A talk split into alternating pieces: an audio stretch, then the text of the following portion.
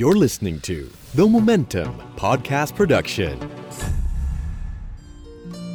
This is Carpe Diem. Latin term for that sentiment is carpe diem. ฉกฉวยวันเวลา กับวงธนง ชัยนรงค์สิงห์และสรกลอดุญญานนท์ Carpe diem. Let's seize the day. Seize the day. Seize the moment. สวัสดีครับคุณผู้ฟัง นี่คือ The Momentum Podcast นะครับ รายการชื่อคาเ e เดียมนะครับ ผมโหน่งวงธนง ชัยนรงค์สิงห์รับหน้าที่ดำเนินรายการร่วมกับโคโฮสของผมนะครับ สวัสดีครับ พี่ตุ้มหนุ่มเมืองจันทร์ ครับ สวัสดีครับ พี่ตุ้มคือคุณสรกลอดุญญานนท์นะครับ ทุกคนก็ทราบดีแล้วก็รู้จักกันดีอยู่แล้วนะครับเอ่อรายการคาเ e เดียมนะครับพี่ตุ้ม มันแปลว่าอะไรครับหนุ่ม คาเปเดียมนี่มันเป็นเอ่อภาษาลาตินนะครับมาจากบทกวีของเอ่อกวีชาวโรมันท่านหนึ่งนะครับชื่อโฮเลสซึ่งมีอายุอยู่ในช่วงระหว่าง 23 ถึง 25 ปีก่อนคริสตกาลนะครับ แล้วก็ไอ้คำว่าคาเปเดียมเนี่ยครับพี่ตุ้มหลาย ๆ ท่าน โดยเฉพาะคนที่รุ่นใกล้ ๆ เรา ครับ ขอบคุณที่ยกยกให้มันอยู่ใกล้ๆกันขอบคุณมาก คง คงจะได้ยินมาจากเอ่อภาพยนตร์เรื่องหนึ่งครับ ชื่อ Dead Poets Society นะครับ เป็นหนังที่โอ้ยุคหนึ่งผมว่าเป็นหนังที่สร้างแรงบันดาลใจให้คนเยอะเลยนะครับ พี่ตุ้มเคยดูไหมฮะ ไม่เคยครับ นะฮะเป็นภาพยนตร์ที่กำกับโดยปีเตอร์เวียนะครับ เป็นผู้กำกับชาวอังกฤษนะฮะถ้าผมจำไม่ผิดขออภัยด้วยนะครับ ประมาณปี 1993 นะฮะ โอ้โหมันจำตัวเลขได้ขนาดนี้เชียว สงสัยจะผิดนะฮ ะ คือหนังเรื่องนี้พูดคร่าวๆนะครับพี่ตุ้มก็เป็นเรื่องเกี่ยวกับเอ่อนักเรียนประจำในโรงเรียนอนุรักษ์นิยมของอังกฤษนะครับ แล้วก็มันก็พูดถึงเอ่อความคิด ความฝัน ความกับบทนะครับ แล้วก็ตัวละครของครูคนหนึ่ง ซึ่งรับบทโดยโรบินวิลเลียมส์นะครับที่ล่วงลับไปแล้วเนี่ยเขาเอ่อก็พยายามสอนให้เด็ก ครับ ได้เอ่อชัดเจนกับความคิดความฝันของตัวเองนะครับ แล้วก็ไอ้วลีเนี่ยก็เกิดจากในหนังนะครับ เขาก็สอนให้เด็กว่า เฮ้ย จง seize the day ก็คือฉกฉวยวันเวลานั้นไว้คาเปเดียมนะฮะ ซึ่งที่ผมประทับใจหนังเรื่องนี้มากครับพี่ตุ้มประทับ ครับ ใจถึงขนาดไหนรู้ไหมฮะ เอามาตั้งชื่อบริษัทผม อ๋อเดโพเอตนี่นะ หลายคนไม่ทราบนะครับว่าบริษัท d e p o e t s นี่มาจากหนังเรื่อง Dead Poets Society ครับพี่ตุ้ม อืม อืมครับผม คราวนี้ก็มาใช้กับรายการ ครับผมอ่าเอามารียูสนะฮะ ผมว่ามันมีความหมายดีนะครับ seize the day แล้วก็สอดคล้องกับสโลแกนของ the momentum ด้วยอ่าสโลแกนก็มีว่า seize the moment นะครับ ครับ เอ่อผมคิดว่า podcast ของเรานะครับ พี่ต้มคาเพเดียมเนี่ย เราน่าจะพูดถึงเรื่องที่คนรุ่นใหม่ แล้วก็คนหนุ่มสาว ผมว่าอาจจะทุกยุคทุกสมัยนะฮะ ให้ความสำคัญแล้วก็สนใจมันมันก็คือเรื่องชีวิตและงาน อ๋ออของผมอาจจะเกินวัยไปเยอะพอสมควร แต่พอไม่มีไม่มีประสบการณ์อยู่บางสิ่งบางอย่างที่ โอ้ ผ โห มคิดว่า พี่ตุ้ม น่าจะน่าจะถ่ายทอดกัน ผม ได้ ว่า บ้า พี่ตุ้ม ง นี่เหมาะเลยฮะเพราะว่าพี่ตุ้มผ่านอะไรมาเยอะนะครับนะฮะช่วงนี้ครับพี่ตุ้มเป็นช่วง ครับ ที่นิสิตนักศึกษา เพิ่งสำเร็จการศึกษารับปริญญากันไป ครับ นะครับ แล้วก็ผมคิดว่าหลาย ๆ คนเนี่ยคงมีความลังเลใจ คงมีความครุ่นคิดเกี่ยวกับเรื่องการตัดสินใจเลือกงาน อ่า อ่าฮะเลยอยากย้อนถามพี่ตุ้มไป เอาเราย้อนไปไกลกันนิดนึงแล้วกันนะครับ เพราะผมว่าเอ่อการทำงานกับการเรียนนะครับพี่ตุ้มมันสัมพันธ์กัน ครับ ใช่ไหมฮะเอ่อพี่ตุ้มจบ สังคมวิทยา มหาวิทยาลัยธรรมศาสตร์ ธรรมศาสตร์ใช่ไหมครับตอนนั้นทำไมเลือกสังคมวิทยาฮะ ตอนนั้นผมผมเรียนจริงๆผมเรียนสายวิทย์มา แล้วก็ผมจริงๆผมชอบฟิสิกส์ชอบ ครับ คณิตศาสตร์ ชอบเลขชอบอะไรพวกเนี้ยนะครับเอ่อแต่แต่ตอนนั้นนะที่ผมสอบผมอยากได้วิศวะ อือฮึ เพราะว่ามันเกี่ยวกับเรื่องการคำนวณ ผมคิดว่าอย่างนั้น ครับ แล้วก็สอบ 4 วิชาสมัยรุ่นผมมันจะเป็นเอนทานที่เป็นรูปแบบสอบ 4 วิชาอยู่ ซึ่งก็สอบ 4 วิชาแล้วก็มันมีคณะคณะหนึ่งซึ่งสอบ 4 วิชาเหมือนกัน ฮะ เหมือนวิศวะ อืม ก็คือคณะสังคมวิทยา ครับ ผมก็เลือกไว้อันดับสุดท้าย อือฮึ แล้วก็ติดคณะสังคมวิทยา ตอนนั้นเขาให้เลือก4ี่ห้าอันดับใช่ไหม อ่าหกอันดับะ หก รุ่ อันดับ ผมอ่า อ่า ใช่ครับก็ผมอยู่อันดับสุดท้ายเอยคณะนี้ก็อยู่อันดับสุดท้ายที่ผมเลือก ถ้า ก็ พู เล ด ย พูดตรงๆก็คือไม่ได้เป็นความตั้งใจแรก ใช่ ที่ ครับ แบบอยากได้นะฮะ ใช่ครับ ฮะ แล้วผมก็เข้าไปอยู่ที่คณะนี้แล้วก็คณะนี้ดีนะครับ ครับ แต่เนื่องจากว่ามันอาจจะไม่ใช่ตรงกับสิ่งที่ผมชอบมากนัก ฮะ ผมก็เรียนอย่างประคับประคองนะครับ แล้วก็ ใช้คำว่าประคับประคองแล้วกันนะ เลือกเลือกเรียนในในในวิชาที่เราเราเราชอบอยู่ แต่ช่วงนั้นเนี่ยที่ธรรมศาสตร์ที่ผมเรียนมากที่สุดคือวิชานอกห้องเรียนก็คือกิจกรรมนักศึกษา ครับ ก็ได้ประสบการณ์ตรงเนี้ยครับมาใช้กับ ชีวิตการทำงานเยอะมาก ฮะฮะ ๆอ่าครับ น่าจะเป็นเรื่องบังเอิญเรื่องหนึ่งในชีวิตครับคุณผู้ฟังครับ ระหว่างผมกับคุณสรกลนะครับ ใช่ คือเราจบคณะเดียว กัน ผมก็เรียนสังคมวิทยามา แต่หนงตั้งใจ ผมก็ไม่ตั้งใจเหมือนพี่ตุ้ม อ๋อ นั่นแหละ เหรอ ครับนะฮะแล้วก็เลือกที่คณะที่คะแนนต่ำๆไว้ก่อน ครับ อยากให้ติดนะครับ อืม แล้วก็อยากไปอยู่ต่างจังหวัด อ่า นะครับ ผมไม่แน่ใจว่าพี่ตุ้มเหมือนผมหรือเปล่านะฮะว่าตอนที่เราเรียนสังคมวิทยาไปสี่ปีเนี่ย ครับ รู้สึกว่าเราเรียนอะไรวะ อืม มันเป็นวิชาการไม่ใช่วิชาชีพ ถูกต้องครับ ใช่ไหมครับ ฮะฮะ เพราะถ้าวิชาชีพอย่างเช่น เรียนคณะนิเทศ คณะภาษาเราจะรู้ว่าเราจะทำอะไร ครับ แต่คณะนี้จะเป็นกึ่งวิชาการ อืม อืมก็จบมาน้องๆถามว่า เวลาผมจบมาสองสามปีน้องถามว่าพี่จบแล้วสมัครงานอะไรอะไรเงี้ยทำงานอะไร ผมก็บอกเออ รับเอ่อทุกทุกทุกอาชีพที่เขารับเอ่อทุกทุกสาขา อืม ยิ่งฟังยิ่งงงนะ ก็คือไม่จริงๆมันมีของมันอยู่แต่อันนี้เป็นมุกที่เล่นๆเฉย อ่าฮะ ๆนะครับก็ก็ก็จริงๆคณะนี้มันมีผมยังเสียดายนะถ้า ฮะ วันเนี้ยพอเรามาทำงานเรื่อยๆเนี่ยยังเสียดายที่ไม่ได้เรียน ครับ เพราะผมรู้ว่าถ้าผมได้เรียนตรงนั้นอย่างจริงจังอะมันมีวิชาการหลายอันเลยที่ผมเอามาใช้กับ อย่างเช่นงานเขียนเนี่ยผมผมผมผมเอามาใช้ได้เยอะ อืมครับเพราะ น่าเสียดายอยู่ เพราะว่าสังคมวิทยามันเรียนหลากหลายมากเลยใช่ไหม ใช่ ฮะ ครับ เราเรียนทั้งรัฐศาสตร์ เรียนกฎหมาย เรียนจิตวิทยา เรียนวิจัย เรียนวิจัย เรียนภาษาเรียน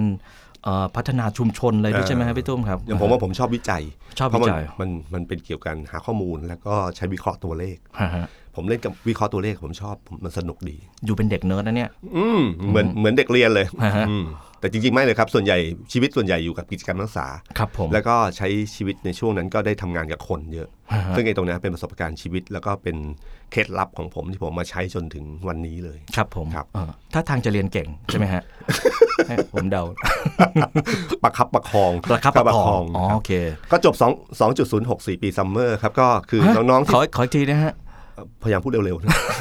2.064 ปีซัมเมอร์ สองจุดศูนย์หกเองเหรอ ครับเป็นชีวิตที่อยู่บนเส้นได้ เราเข้าใจว่าการเดินบนเส้นได้มันตื่นเต้นแค่ไหนนะครับ ผมเข้าใจมาตลอดว่าพี่ตุ้มเรียนเก่งนะเนี่ยนึกว่าเกียรตินิยมด้วยซ้ำนะ ค ฮะ นเราต้องมีเข้าใจอะไรผิดบ้าง สองจุดศูนย์หกนี่พูดง่ายๆนะเกือบ ยากนะ มันมี ทำยากนะ ติดโปรเหมือนติด โอ้ โปร ยมี ได้ ค เห รับ มือนกัน มี ใช่ไหมฮะ ชีวิตมันมีลูกมีความสนุกตรงนี้ครับ แต่เพียง ครับ แต่ว่าเอ่อสุดท้ายแล้วมันก็เกรดมันคือเกรดนะครับมันใช้อยู่หนเดียวคือในมุมผมนะครับ คือมุมผมก็คือว่าเกรดเนี่ยใช้อยู่หนเดียวคือตอนสมัครงาน อืม เป็นวันเดียวที่เขาจะสนใจว่าคุณเกรดอะไร อ่า แต่ถ้าคุณผ่านตรงนั้นได้เมื่อไหร่เนี่ยการทำงานช่วงหนึ่งปีหลังจากนั้นเนี่ยพอเขาพิจารณาเงินเดือนเขาไม่เคยสนใจเขาไม่เคยถามคุณอีกเลยว่าเกรดคุณเท่าไหร่ อ่าฮะ เขาสนใจเลยว่าหนึ่งปีที่ผ่านมาคุณทำงานดีกว่าคนนั้นหรือเปล่า หรือ ครับ แย่กว่าคนนั้น เงินเดือนคุณควรจะขึ้นเท่าไหร่ คือวัดจากผลงานไม่ได้วัดจากเกรดละฉันเกรดมีอยู่อย่างเดียวมีช่วงเวลาเดียวคือช่วงที่ใช้สมัครงานเท่านั้นเอง ฮะ ถ้าเกรดหมายถึงความรู้ที่คุณได้มา คุณก็ไปใช้งานต่อได้ อืม แต่ถ้าเกรดหมายถึงตัวเลขเฉยๆไม่ใช่ความรู้แต่คือสอบเอาเกรดเฉยๆเนี่ยมันก็จะจบอยู่แค่นั้น ครับผม นะครับ อ่าฮะ อืม แล้วไอ้สิ่งที่พี่ตุ้มบอกว่าเอ่อเมื่อกี้บอกว่า มีความรู้นอกห้องเรียนที่ไปทำเยอะมากก็คือ ครับ ทำกิจกรรมเนี่ย พอมานั่งนึกย้อนดูแล้วมันมีประโยชน์กับชีวิตในการทำงานไหมฮะ มากเลยครับ เพราะว่าพอสุดท้ายเราทำงานไม่ว่าวิชาชีพไหน การทำงานมันคือทำงานกับคน อืม การทำงานกับคนนี่มันเป็นงานศิลปะนะมันไม่ใช่เรื่องของการที่ว่า เรามีอำนาจหน้าที่ตำแหน่งไหน แล้วเราสามารถจะใช้ได้ทุกอย่างไม่ใช่ไง ฮะ มันอยู่ที่การทำงานกับคนว่าเราจะคุยกับเขาประสานงานเขาเพราะงานจริงๆนี่มันมีมันมีอยู่ 3 ขั้นตอนเองนะฮะคนชอบคิดว่าเออทำงานในหน้าที่ของตัวเองให้ดีสุดเท่านั้นก็พอจริงๆมันไม่ใช่ ฮะ เพราะงานทั้งหมดมันคือต้องรับงานจากคนอื่นมา อืม ใช่ไหมครับแล้วก็ทำแล้วก็ส่งต่อให้คนอื่น ไม่มีงานงานไหนที่จบด้วยคนคนเดียวได้ ครับ ฉะนันไอ้ตรงเนี้ยพอการทำงานกับคนเนี่ยหัวใจสำคัญก็คือว่าพอผมทำกิจกรรมนักศึกษา ซึ่งไม่เคยใช้อำนาจให้คุณให้โทษคน อืม คือมีตำแหน่งอะโหนงเคยทำกิจกรรมใช่ไหมถ้าคเรารับ มีตำแหน่งต่อให้เป็นประธานเนี่ยใช้คนคนหนึ่งขึ้นไปให้สตาฟเรานะเว้ยต่ำต่ำต้อยกว่าเราเยอะเลย ครับ นะครับก็คือน้องนั่นแหละ ก็คือใช้น้องช่วยยกบอร์ดหน่อย ถ้าพูดไม่ดีน้องเขาก็เดินกลับบ้าน อ่า เขาก็ไม่ต้องทำให้เรา ฮะฮะ แต่ถ้าสมมติว่าเราสามารถมีวิธีวิธีการที่จะคุยกับเขาได้ ให้เขามาร่วมเหนื่อยกับเราได้ รู้เป้าหมายร่วมกันแล้วไปด้วยกันได้ ถ้าเราเคยใช้ตรงนั้นมาได้เนี่ยพอวันหนึ่งเรามาทำงานในชีวิตจริงของอาชีพการทำงานทั่วๆไปเนี่ยเราก็ใช้ศิลปะนะมาใช้กันกับการทำงานได้ ครับผม ครับ อืม เราทำกิจกรรมศึกษาเราไปประชุม เรารู้จักการสรุปประเด็น เรารู้ว่าถ้าเรื่องเรื่องนี้เราจะนำเสนอไปกับทีมงานของหลายมหาลัย เราจะทำไงให้อันนี้บรรลุเป้าหมายได้ เราจะทำงานความคิดยังไง เราจะคุยกันก่อนยังไงบ้าง เพื่อให้บรรลุเป้าหมายเนี่ยที่เราต้องการ เราเคยทำสิ่งเหล่านั้นมาก่อน พ พอเข้าสู่ขั้นตอนทำงานเรื่องแบบนี้มันก็ไม่ไม่ใช่เรื่องยาก อือฮึ ซึ่งผมได้ตรงนั้นมาเยอะ เรื่องที่พี่ตุ้มพูดมาน่าสนใจมากครับ เพราะว่าช่วงนี้ก็อย่างที่บอกนะฮะมีนักศึกษาทั้งที่เพิ่งเรียนจบไป แล้วก็ที่เพิ่งเข้าไปเป็นเฟรชชี่ใหม่ ๆ นะครับเอ่อถ้าพี่ตุ้มจะแนะนำนักศึกษาที่เข้าไปเป็นนิสิตนักศึกษาปีหนึ่งใหม่ สักอย่างหนึ่งสองอย่างสามอย่างก็ได้พี่ตุ้มอยากบอกอะไรบ้าง คือจริงๆมันมันเป็นช่วงเวลาที่ห่างห่างกันเยอะแล้วนะครับ ฮะฮะ ซึ่งผมก็ไม่รู้ว่าคำแนะนำนี้มันล้าสมัยเกินไปหรือเปล่า แต่ผมก็คือเป็นคำเดิมที่พี่ๆเคยพูดกับผมไว้ก็คือ ใช้ช่วงเวลา 4 ปีในรั้วมหาวิทยาลัยให้คุ้มค่าที่สุด อืมครับ ในรั้วมหาลัยไม่ใช่มีอยู่ในห้องเรียนหรือในตำตำราเท่านั้น มันมีอื่นๆอีกมากมาย ฮะฮะ ซึ่งช่วงนักศึกษาเป็นช่วงที่ผมว่าสำหรับเด็กไทยเป็นช่วงที่อิสระที่สุด อืม พ้นจากพ่อแม่มาระดับหนึ่ง อืม พ่อแม่มันรู้สึกเหมือนกับว่าถ้าเราเข้ามหาลัยได้ เรามีอิสระอยู่พอสมควร บางอย่างเราไม่ต้องบอกเขาร้อยเปอร์เซ็นต์ได้ บางทีเราไปค้างบ้านเพื่อนได้ บางทีเรานอนค้างมหาวิทยาลัยได้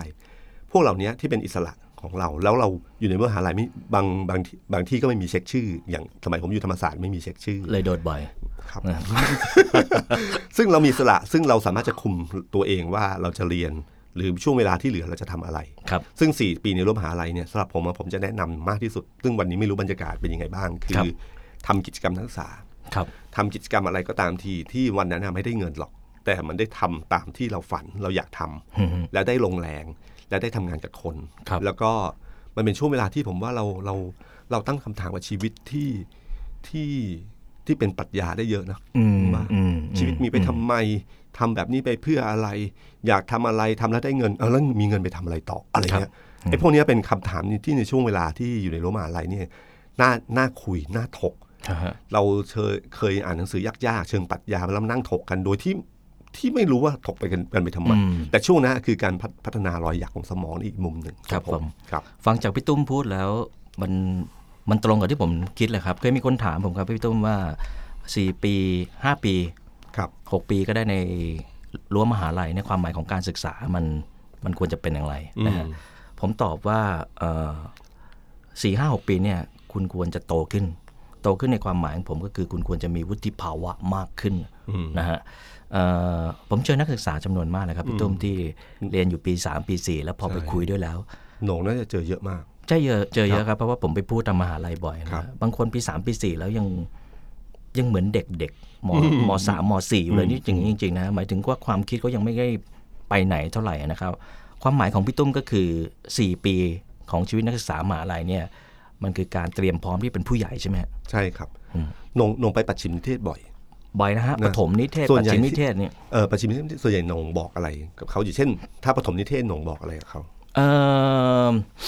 ผมคงคล้ายพี่ตุ้มนะครับว่าผมก็จะแนะนำอะไรที่เอ่อ จากที่เราผ่านมานะครับนะฮะแล้วก็เราคิดว่ามันเป็นเรื่องที่เป็นจริงนะครับแล้วก็คือเรื่องการใช้เวลาในมหาลัยนะครับ คือ 4 ปีเนี่ยผมว่านักศึกษาที่เข้าไปเป็นปี 1 หรือปี 2 หรือปี 3 รู้สึกว่ามันนานมากเลยนะฮะ แต่แป๊บเดียวมันก็ผ่านไป แต่แป๊บเดียวมันจบเลยนะฮะน้องๆที่เราฟังเราอยู่นะครับ ครับ นะครับ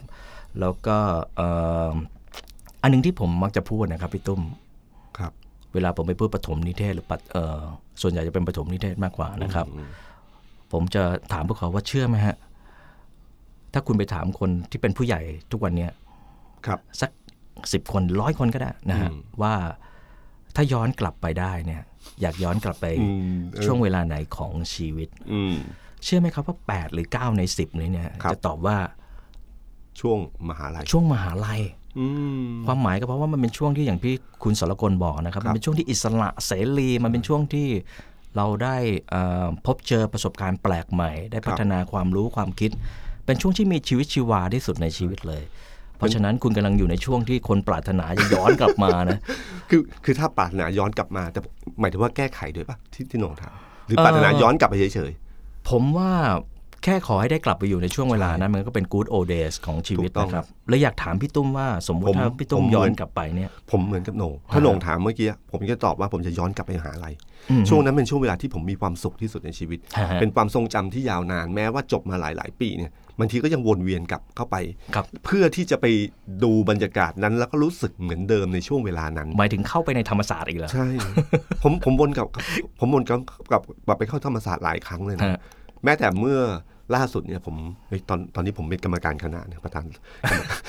นั่นแหละครับผมก็เข้าไปดูแล้วแล้วก็ย้อนอดีตของผม แบบเดินดูแล้วก็รู้สึกรู้สึกแล้วก็นึกภาพออก ฮะ มันเป็นช่วงเวลาไม่กี่ช่วงในชีวิตของผมนี่ที่ผมนึกภาพออกว่าผมอยู่ตรงไหนและทำอะไรอยู่ ครับ อืมครับ นะฮะเรียกว่าเป็นความสุขความทรงจำที่ผ่านไปนานแค่ไหน มันก็ไม่ลืมอะนะครับพี่ตุ้ ครั ม บ นะฮะเอ่อผมเลยอยากถามต่อว่าสมมติถ้าย้อนกลับไป เมื่อกี้พี่ตุ้มพูดมานิดหนึ่งว่าพี่น่าจะเรียนหนังสือมากกว่านี้นะฮะ ถ้าย้อนกลับไปเป็นนักศึกษาได้ สิ่งที่อยากจะแก้คืออะไรบ้าง หนึ่งเรียนมากขึ้น เรียนให้มากขึ้น เพราะว่าอะไรฮะ เพราะว่าที่ผ่านมาเราชอบใช้ข้ออ้างอยู่เสมอว่า ที่เราไม่เรียนเพราะเราทำกิจกรรม อืม ซึ่งไม่จริงมันเป็นข้ออ้าง ฮะ ผมรู้ว่าถ้าผม ถ้าถ้าผมเรียนและผมทำกิจกรรมผมทำได้ได้ ครับ ได้แน่นอนครับ แล้วก็เอ่ออย่างน้อยผมได้ได้เรียนอย่างน้อยประมาณ 60%ขึ้นไปอะ ฮะ ที่ที่ได้เข้าเรียน แล้วผมคิดว่าวิชาความรู้ตรงนั้นเนี่ยณวันนั้นน่ะผมคิดว่ามันไม่มีไม่มีประโยชน์สำหรับผม ฮะ เพราะว่าผมออกมาทำงาน ผมคิดว่าผมคงไม่ได้ใช้สิ่งเหล่านั้นเท่าไหร่ ครับ ผมเชื่อในทักษะของการการจัดการของผมที่ที่ตอนทำกิจกรรมทักษะมากกว่า ครับ แต่ถ้าถ้าอย่างเช่นเราเคยได้ยินคำว่า connecting the dot ใช่ไหมครับ ว่าเราไม่รู้หรอกว่าวันเนี้ยเราทำไปแล้วอีกวันหนึ่งมันจะเกิดผลอะไรขึ้น อืม ผมไม่รู้ว่าวันหนึ่งที่ผมเจอกับโหน่งวันนั้น ฮะ แล้ววันนี้มันมีการต่อยอดอะไรของของของความสัมพันธ์อันนั้นได้บ้าง อืม เราไม่ได้คิดนะวันนั้นเราไม่ได้คิด อืม เหมือนกันผมก็ไม่ได้คิดหรอกครับว่าช่วงนั้นเนี่ยมันจะต่อยอดอะไรบ้าง อืม อย่างเช่นถ้าผมย้อนเวลากลับไปได้ ผมจะเพิ่มดอทในชีวิตของผมดอทหนึ่งคือดอทของการเรียน เพราะถ้าผมได้ดอทการเรียนนี้มาเนี่ย ผมเชื่อว่าข้อเขียนผมคงจะมีวิชาการมากกว่านี้ แล้วก็แล้วก็ผมสามารถเอาไอเดียหรือความคิดอันเนี้ยไปคิดต่อกับเรื่องอื่นๆได้อีกเยอะ ครับ ซึ่งปรากฏว่าเออมันน่าเสียดายมันผ่านไปแล้ว นะฮะ ครับ สุดท้ายได้ค้นพบไหมฮะว่าสังคมวิทยามันมีประโยชน์อะไรกับชีวิตของพี่ตุ้มบ้าง สังคมวิทยาจริง ๆ ผมว่าเป็นการมอง อ่าฮะ มองสังคมที่ลุ่มลึก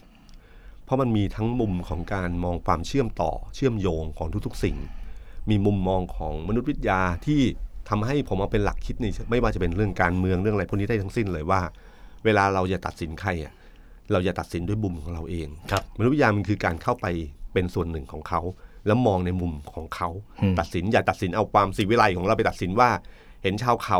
กินข้าวด้วยช้อนนั่นคือไม่สีวิไลไม่ใช่ อ่าฮะ ในมุมของเขาเป็นอีกมุมหนึ่งฉะนันเราต้องสมมุติตัวเองกลับเข้าไปตรงจุดนั้นได้ฉะนันเวลามุมเนี้ยแค่จุดเล็ก ๆ แค่นี้นะครับที่ผมพอรู้มาของมันเนี่ยผมยังเอามาใช้กับกับวิธีคิดของผมได้เลยว่า ทุกครั้งที่เกิดอะไรขึ้นเราจะตัดสินใจด้วยมุมของเรา เพราะว่าเราต้องเข้าใจเขามากขึ้น อืม ครับ ครับผมสำหรับผมนะครับการเรียนสังคมวิทยาเนี่ยมันเพาะปลูกความสนใจใคร่รู้ในเรื่องรอบด้านครับพี่ตุ้มนะฮะเพราะอย่างที่บอกว่าสังคมวิทยาเนี่ยเขามีวิชาไหมเราเรียนเยอะมากเลย เป็นวิชาที่เหมือนจะประกอบอาชีพไม่ได้นะครับ ครับ บางวิชาเนี่ยเกิด question ฮะ อืม ว่าเรียนไปทำไมนะฮะแต่ปรากฏว่าสุดท้ายเนี่ยตอนที่ผมมาทำงานหนังสือทำสื่อมวลชนเนี่ยนะครับ ผมก็ได้ได้ได้คำตอบเลยครับว่า โอ้โห พื้นฐานในการเรียนสังคมวิทยามันทำให้เราเป็น generalist เออมันทำให้เราอยากรู้ไปหมดเลย อย่างทุกวันนี้ถ้ามีใครมาถามว่าผมสนใจเรื่องอะไรในชีวิตบ้างเนี่ย อืม ตอบลำบากเหมือนกันนะพี่ตุ้มพี่ตุ้มผมสนใจทุกเรื่องเลย ผมสนใจเศรษฐกิจสังคม วัฒนธรรมการเมืองบันเทิง แฟชั่นกีฬา ศิลปะ สถาปัตย์เพลงเกาหลีผมก็ฟังนะครับ มันผมผมว่าไอไอไอพื้นฐานความเป็นคนที่อยากรู้เรื่องเยอะๆเนี่ย เวลาเรามานำเสนอเอ่อความคิดหรือว่าบทความอะไรต่างๆเนี่ยมันทำให้เราสามารถเชื่อมโยงศาสตร์ต่างๆ ที่เราสนใจที่เรารู้นะฮะมานำเสมอมันได้แล้วก็มันก็จะเกิดมิติทางความคิดไม่ตื้นไม่เขินเกินไป คือ ต้อ สิ่ ง ง เป็นอย่างนั้นไหมฮะ ใช่ครับสิ่งใหม่มันส่วนใหญ่มันเกิดขึ้นอย่างนี้นะมันเกิดขึ้นจากการประยุกต์เอาสิ่งต่าง ครับ เข้ามาเหมือนนอกนอกนอกบริบทของไอ้สิ่งสิ่งเหล่านั้นเนี่ยมันก็สามารถที่เอาเอามาใช้ได้เอ่ออย่างเช่น ผมจำได้ว่านวัตกรรมบางอย่างอย่างเช่น ตอนที่เขาทำซัมซุงทำโทรศัพท์อะ ฮะ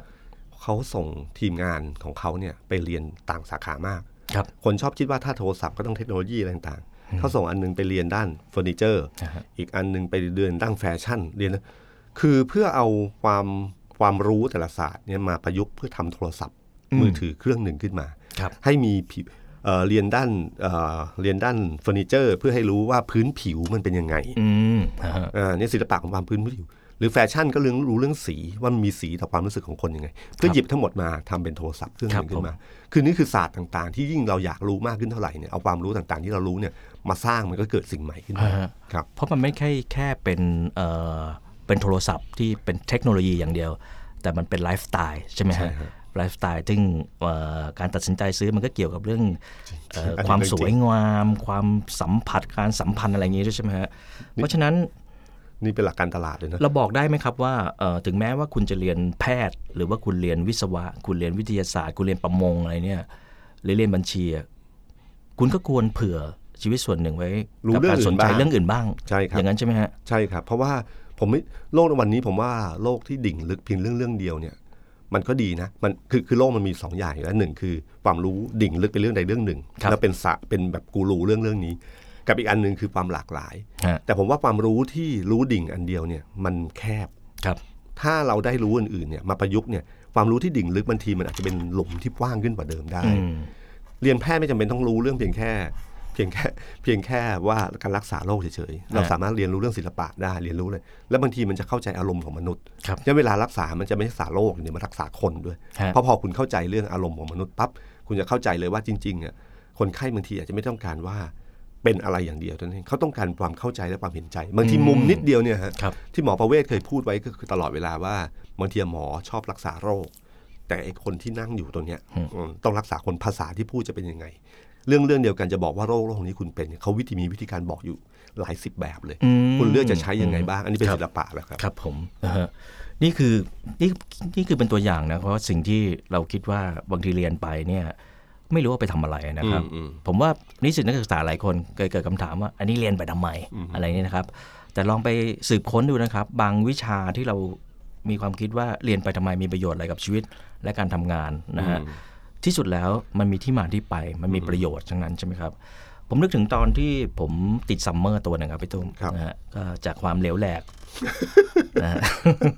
เลยต้องลงซัมเมอร์ตัวหนึ่งนะครับ ตอนนั้นขาดไปหน่วยเดียวครับพี่ตุ้ม ครับ นะฮะแล้วผมก็หาวิชาที่จะลงเรียนอะไรวะตอนนั้น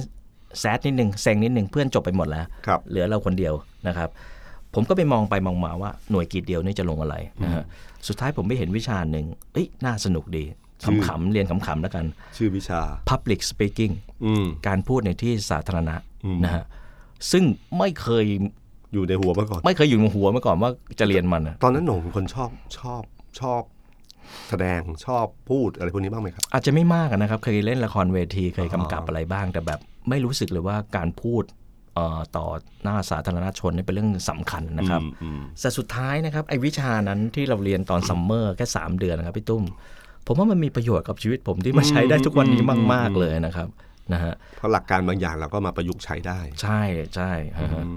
นั่นคือวิชาหนึ่งที่เราเรียกเรียนโดยโดยโดยไม่ไม่ไม่ได้คาดคิดมาก่อน ใช่ใช่ครับ แล้วก็มีประโยชน์ด้วยผมว่าจริง ๆ เรื่องนี้ ถ้า พูดแบบคนผ่านโลกเยอะ คือผ่านโลกมาปั๊บเนี่ยมันโชคดีนะฮะที่ว่าสตีฟจ็อบส์เขาเคย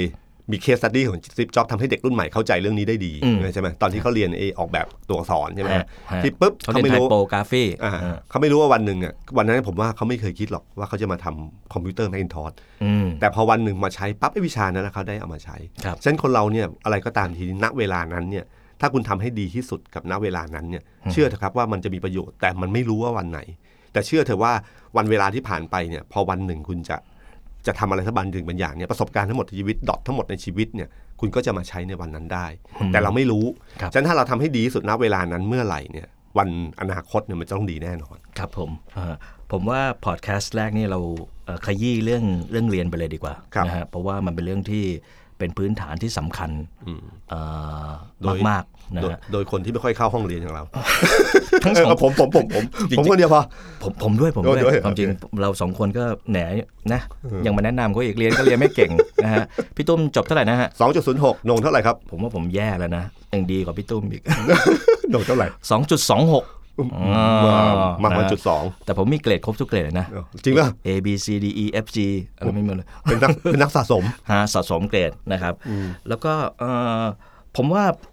อย่างหนึ่งที่ผมเจอบ่อยมากนะครับพี่ตุ้มเวลาผมพูดในมหาลัยนะครับ ก็คือมีเด็กเข้ามาบอกว่า เขาไม่ชอบสิ่งที่เขาเรียนอยู่ อืม ซึ่งไอสิ่งที่น่าตกใจก็คือ เด็กจำนวนมากที่มาบอกผมเนี่ย เรียนปีสามแล้ว บางคนเรียนปีสี่แล้วด้วย พี่ตุ้มเคยเจอประสบการณ์ที่คนมาถามเนี่ยผมรู้ว่าเด็กๆก็ยึดพี่ตุ้มเป็นที่ปรึกษาอยู่ ก็มีฮะก็จะมีมามาปรึกษาผมเรื่องนี้บางว่าไม่ชอบอะไรเงี้ยที่เรียนบ้าง บางคนเดินมาตอนเซ็นชื่อครับ ก็จะมาทักก็ก็บอกว่าพี่หนูเปลี่ยนมาเรียนคณะเอ่อบริหารธุรกิจ อืม เพราะอ่านหนังสือของพี่ ฟาสต์ฟู้ดธุรกิจหนุ่มเมืองจันทร์ ใช่ฮะก็คือหนังสือแนวธุรกิจแล้วเขารู้สึกว่าชอบด้านนี้อ่านแล้วชอบ ฮะ เขาเลยเปลี่ยนมาเรียนนี้ ผมก็เลยถามเขาว่าแล้วเดิมเรียนคณะอะไรอยู่ ครับ เขาก็บอกว่าคณะวิศวะ โอ้โห คนละด้านเลยนะ เออผมก็บอกว่าเฮ้ยเดี๋ยวก่อนนะผม ตอนนี้ผมเริ่มใจไม่ดีแล้ว รู้สึกเหมือนกับ เป็นต้นแบบที่ทำให้เขาเปลี่ยนไปทางไปอีกทางหนึ่งซึ่งเพราะความเชื่อของสังคมก็คือว่าคณะวิศวะมันดีกว่าคณะบริหารธุรกิจใช่ไหม ครั ฮะ บ หมายถึงคณะวิศวะมันสามารถหางานได้เงินเยอะแยะอะไรต่างๆมากมาย ผมก็บอกน้องเขาบอกว่าเนี่ยเออมันจะแน่ใจเหรอเขาบอกว่าแน่ก็เปลี่ยนแล้วครับพี่ แล้วก็ทุกปีเขาจะมาเจอผมแบบ ครับ เอ่อพองานหนังสือปั๊บก็จะมาให้ผมเซ็นตลอดเวลา แล้วก็พอครั้งสุดท้ายเขาบอกพี่หนูเรียนจบแล้ว ครับ ได้งานแล้วปุ๊บก็คุยกันเรียบร้อย ผมบอกเฮ้ยแล้วดีขึ้นจริงเปล่าผมคือผมสองปีที่ผ่านมาใจผมไม่ค่อยดี ฮะ เวลาเจอน้องไม่รู้ว่าทำให้เขาชีวิตเขาแย่ลงหรือเปล่า ผมจำได้ว่าน้องคนเนี้ยบอกผมคำหนึ่งที่ผมชอบมากก็คือเขาบอกผมว่าเออดีครับพี่อย่างน้อยที่สุดหนูก็มีชีวิตในมหาลัยที่มีความสุข คือเขาได้เรียนในสิ่งที่เขาชอบ ผมโอ้โหผมจบแล้ว ครับ ไม่ต้องติดตามชีวิตของเขาแล้ว ผมถือผมประสบความสำเร็จแล้ว คือเขาเปลี่ยนชีวิตของเขาที่เข้ามาสู่ในจุดหนึ่ง บางทีมันไม่ได้หมายความว่าอนาคตต่อไปเป็นยังไง แต่ณเวลาที่เขานั้นน่ะที่เขาเรียนอยู่เนี่ยเขามีความสุขกับสิ่งที่เขาเรียนเพราะเขาชอบในสิ่งเหล่านี้ อืมครับ ครับ ผมอืมซึ่งเป็นเรื่องที่ผมว่านิสิตนักศึกษาน้องๆที่ฟังเราสองคนอยู่จำนวนมากตอนเนี้ย ครับ กำลังอยู่ในภาวะอย่างนั้นอยู่นะครับ ก็คือไม่มีความสุขกับสิ่งที่ตัวเองเรียนอยู่ ครับ แต่ด้วยข้อจำกัดด้วยเงื่อนไขต่างๆทำให้ไม่กล้าเปลี่ยน อืม เงื่อนไขที่สำคัญมากก็คือเอ่อกลัวพ่อแม่ไม่เห็นด้วย อืม นะฮะผมสมมุติสถานการณ์แล้วกันสมมุติมีเด็กเอ่อไม่ต้องถึงกับปี 3 ปี 4 แล้วกัน ปี 2 แล้วกัน ที่กำลังเรียนอะไรสักอย่างหนึ่งแล้วก็ไม่รู้สึกแฮปปี้กับสิ่งที่ตัวเองเรียน ครับ แน่ใจด้วยนะ ไม่ใช่แบบว่าคิดชั่วคราววูบวาบนะฮะแล้วมาถามพี่ตุ้ม พี่ตุ้มจะแนะนำว่าไงครับ เอิ่มผมอะค่อนข้างประนีประนอมกับเรื่องนี้ ฮะ คือผมเชื่อว่าถ้าเขามั่นใจแล้วครอบครัวเขาไม่มีปัญหา เขาเปลี่ยนเลย คืออย่ารอ เพราะว่าคุณถ้าคุณชัดเจน แต่ถ้าสมมติครอบครัวเนี่ยเขาอยากให้คุณทำอย่างนี้ ครับ บางสิ่งบางอย่างผมว่ามันเป็นเรื่องประนีประนอมได้ ชีวิตผมเชื่อว่ามันไม่ได้จบลงเพียงแค่ว่าเราเรียนจบคณะอะไร